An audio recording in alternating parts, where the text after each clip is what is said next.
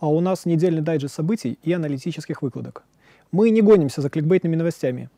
И тема, которую мы хотим разобрать, э, достаточно неочевидна, но очень важна для понимания политических раскладов внутри СНГ. В Узбекистане прошел референдум об изменениях в Конституцию.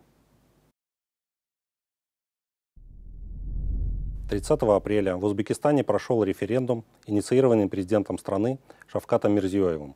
Его цель обновить Конституцию и закрепить те нормы, реализацией которых страна занимается уже несколько лет, а также обеспечить благосостояние граждан. Самым важным преобразованием эксперты называют политические реформы, которые увеличивают срок президентских полномочий с 5 до 7 лет, а также обнуляют срок действующего президента – это позволит э, продолжить реализацию тех э, начинаний, которые были названы в стратегии развития Узбекистана на 2022-2026 годы. В целом, Конституция Узбекистана отражает приоритет социальных вопросов. Так, количество норм и положений, касающихся социальных преобразований, увеличивается в разы. В новый закон Узбекистана включены такие фундаментальные вопросы, как экономическая либерализация, свобода и безопасность, дружественная внешняя среда. В целом э, такой подход импонирует Республике Беларусь и является близким для нашего государства. Таким образом, народ Узбекистана самостоятельно определил и одобрил стратегию развития страны на самом высоком уровне. Аргентина и Бразилия договорились отказаться в двусторонних расчетах от доллара и перейти на национальные валюты. Также глава МВФ заявила о том, что мир постепенно отказывается от доллара в качестве универсального платежного средства. Эта тема очень популярна в СМИ. Мы же постараемся безэмоционально и непредвзято разобраться с тем, есть ли вообще какая-то альтернатива доллару. Последнее время мы встречаемся с заявлениями, касающимися международного статуса доллара. С одной стороны, они кажутся противоречивыми. Международный валютный фонд заявляет о том, что доллар уходит с глобальной арены.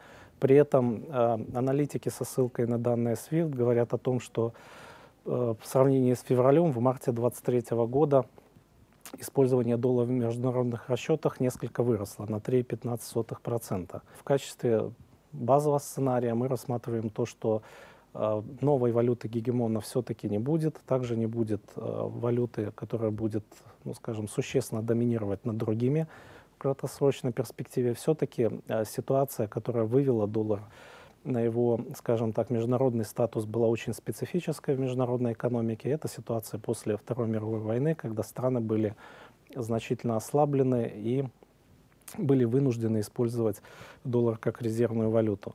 Фактически можно сказать о том, что э, евро не может стать, э, занять место доллара, поскольку его присутствие в международных потоках более скромно и в резервах, и в расчетах, а юань не может занять это место в краткосрочной перспективе, потому что это недостаточно свободно конвертируемая валюта. То есть есть все-таки ряд ограничений, касающихся и расчетов, и касающихся, э, скажем, использование в движении капитала, ну и ряд других ограничений, касающихся резидентов и нерезидентов.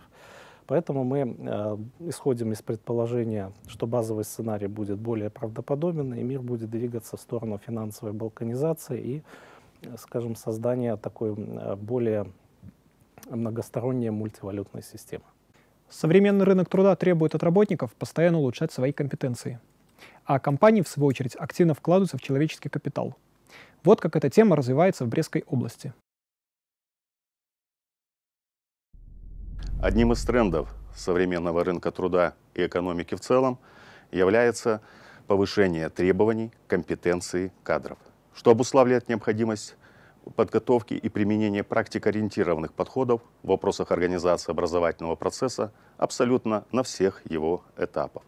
Хорошим примером является опыт Брестской области, который заключается в том, что ряд предприятий и организаций заключили соглашение о целевой подготовке учащихся с рядом учебных заведений профессионально-технического профиля. Известная компания Бремер готова инвестировать в своих будущих потенциальных специалистов. Компания заключила договор о целевой подготовке с четырьмя колледжами профессионально-технического профиля. Компания готова обеспечить дополнительную стипендию свои производственные мощности для прохождения производственной практики, в целом поделиться опытом. Подобный подход также использовали в своей деятельности и такие предприятия, как «Береза стройматериалы», «Березовская ПМК-3», ряд других предприятий области. Это является достаточно ярким примером партнерства между государством и бизнесом. Молодым специалистам гарантировано поступление, гарантировано получение квалификации и профессии, которая является достаточно конкурентоспособной на современном рынке труда. Субъектам хозяйствования удается возможность э, адаптировать потенциальные навыки своих специалистов к специфике и, и профилю деятельности предприятий.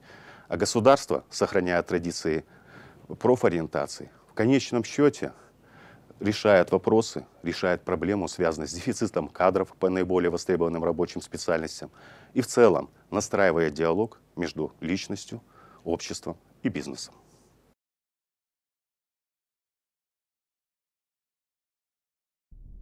Тем временем Литва прекратила действие чрезвычайного положения на границе с Беларусью.